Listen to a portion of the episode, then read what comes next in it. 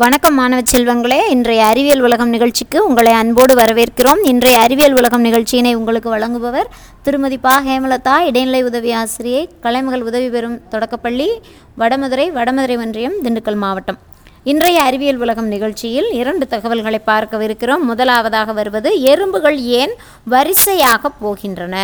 இந்த எறும்புகள் எப்போதும் தன்னுடைய உடலில் இருந்து ஒரு விதமான வேதிப்பொருளை சுரக்கின்றனவாம். இந்த வேதிப்பொருளை கொண்டு தேய்த்து வரைந்த கோட்டில் மட்டுமே எறும்புகள் செல்வதால் தான் அவை வரிசையாக செல்கின்றன.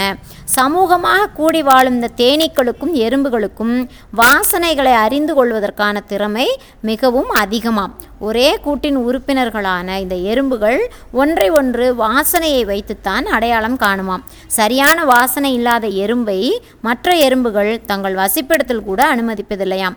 வாசனையை கொண்டு இனம் காணும் இந்த அறிவு அவற்றிற்கு உணவு தேடுவதற்கு தேடுவதற்காகத்தான் பெரிதும் உதவுகிறது. சாதாரண எறும்புகள் உணவு இருக்கும் இடத்தை தேடி கண்டுபிடித்தவுடன் கூட்டுக்கு திரும்பிவிடும். அப்படி திரும்பும்போது இவை சும்மா திரும்புவதில்லை.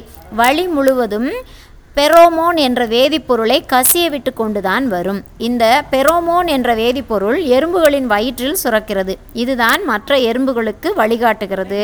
எறும்புகள் வாசனையையும் சுவையையும் தங்களின் ஒரே உறுப்பால் தான் அறிந்து கொள்கின்றன.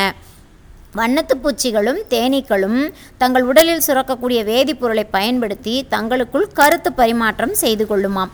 சில இனத்தைச் சேர்ந்த எறும்புகள் அடையாளங்களை நினைவு வைத்துக்கொண்டு வழிகளை கண்டுபிடிக்குமாம். அப்படிப்பட்ட எறும்புகள் சுற்றுப்பகுதியில் ஓடி ஓடி அலைந்து தேடித்தான் உணவை கண்டுபிடிக்குமாம். அடுத்ததாக நாம் பார்க்கவிருப்பது நம்முடைய தட்டச்சு பொறியினுடைய விசைப்பலகை அதாவது கணினியில் பயன்படுத்தக்கூடிய கீபோர்டு என்ற ஆங்கிலத்தில் சொல்லப்படும் விசைப்பலகை எழுத்துக்கள் ஏன் அகர வரிசையில் அமையவில்லை? ஏபிசிடிங்கிற வரிசைப்படி இல்லாமல் எழுத்துக்கள் அந்த வரிசை மாறி ஏன் அமைக்கப்பட்டிருக்கிறது?